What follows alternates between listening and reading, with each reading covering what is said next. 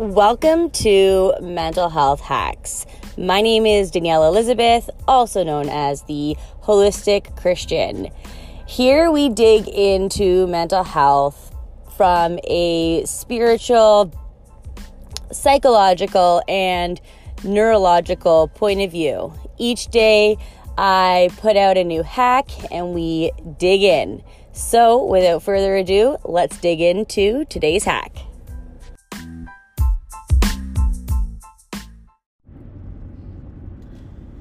I don't know if you knew this about me, but I wrote a book um, probably a few years now. And it was called The Other Side of the Struggle. And it is about supporting someone in your life with a mental health struggle.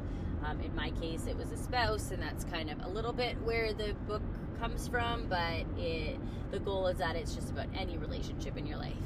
But one of the things I talk about, and after learning a lot about codependency and that is like a whole world on its own.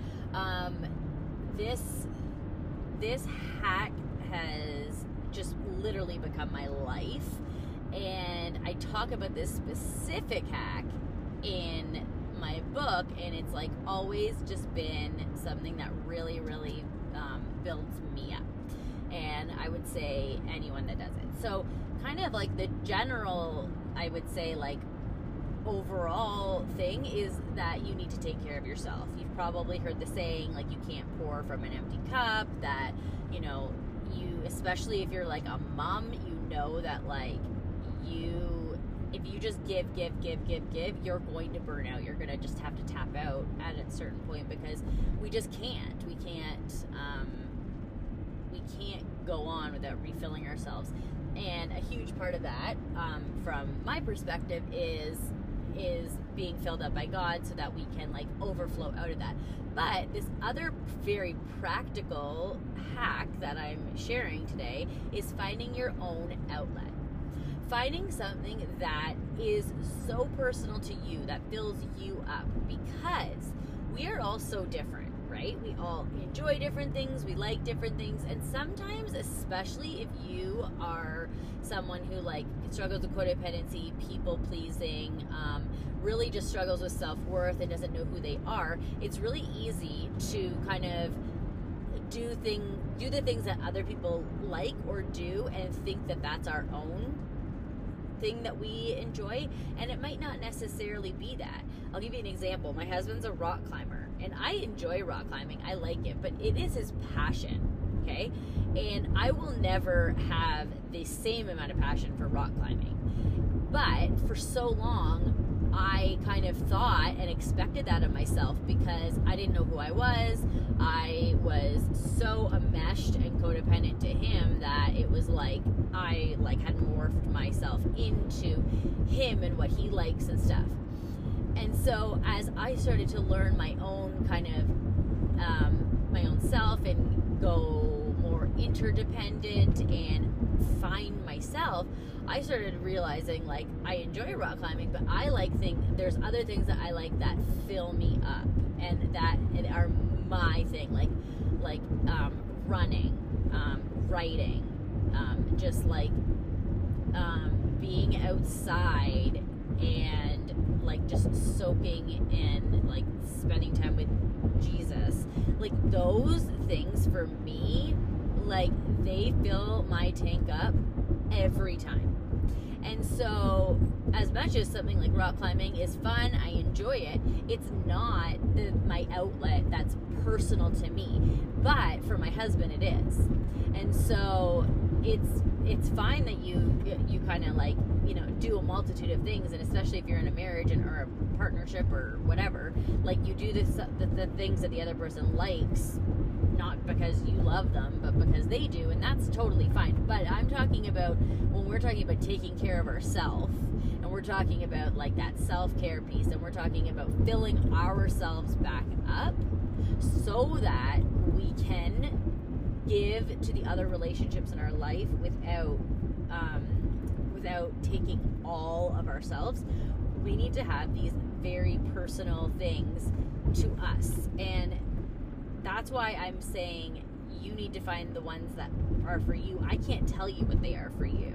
I can give you a list of like lots of great things, but it has to be the passion and the the thing that you love and that and, and the key to it is that it fills you up like every time.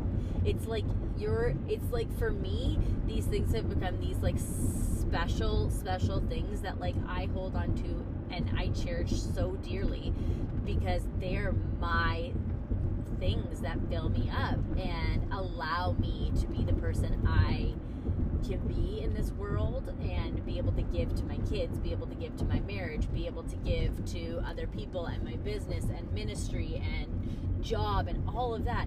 But I need those to be a regular part of my life. And so, what we don't want to do is we don't want to and this is what I did for a very long time is it's kind of like our emergency like SOS like oh my goodness I'm burnt out I need to go have some time by myself and I lived like that for a very, very long time. And it does work, it's great. But if you are actually like building this into your regular life, you actually can, you are able to avoid the like the panic and the stress and the crisis and the, oh my gosh, I need this right now. When, when I build into my life, like having time by myself, um, to like just like recharge. Uh, when i build into my life like writing on a regular basis. When i build into my life getting up and spending time with god and and sometimes that includes writing. When i include those in my regular life i consistently am being filled up and so i don't get to that like place where my cup is empty and then i need to go for an emergency refill. I am kind of getting it poured into every day. So if you think about a cup that is being poured into every day, but then also the liquid is being poured out every day, it never gets to that point of empty because it's got this consistent in and out.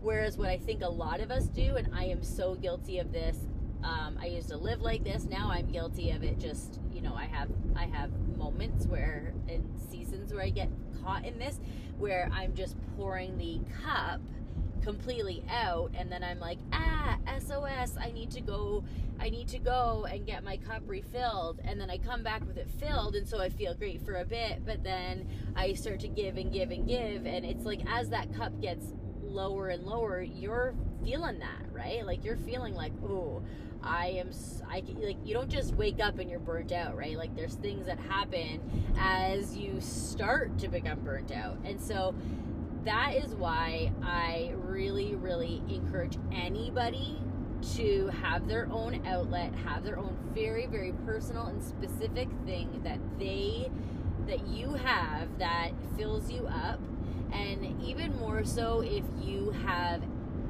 if you are caring or helping someone else. That could be children, that you're a mom, you're caring for children. That can be a spouse who is struggling with something. That can be family members that are struggling in any capacity, um, or just that you're like helping. It can be caregiving, like, you know, elderly parents, or you have someone that you care for who needs more of you. Um, it's even more important if you have any role like that, that you are filling up with what actually works for you, that speaks into who you are and how God created you to be, and what is going to help you. Because, like I said, what's going to help me is not necessarily going to help you. So, that is my encouragement for you today is to find that thing and then regularly incorporate it into your life so you are having a better balance of in and out of your metaphorical cup that we have now decided is part of this conversation. All right, have a great day. Thank you for listening to today's hack. I hope it was helpful. And I would really appreciate and love if you would help me get this podcast out to more ears by sharing it with someone that you know might benefit from it, rating it on Apple or Spotify, or leaving a comment would really help get this out there. And also, I just wanted to let you know never, ever hesitate to reach out to me.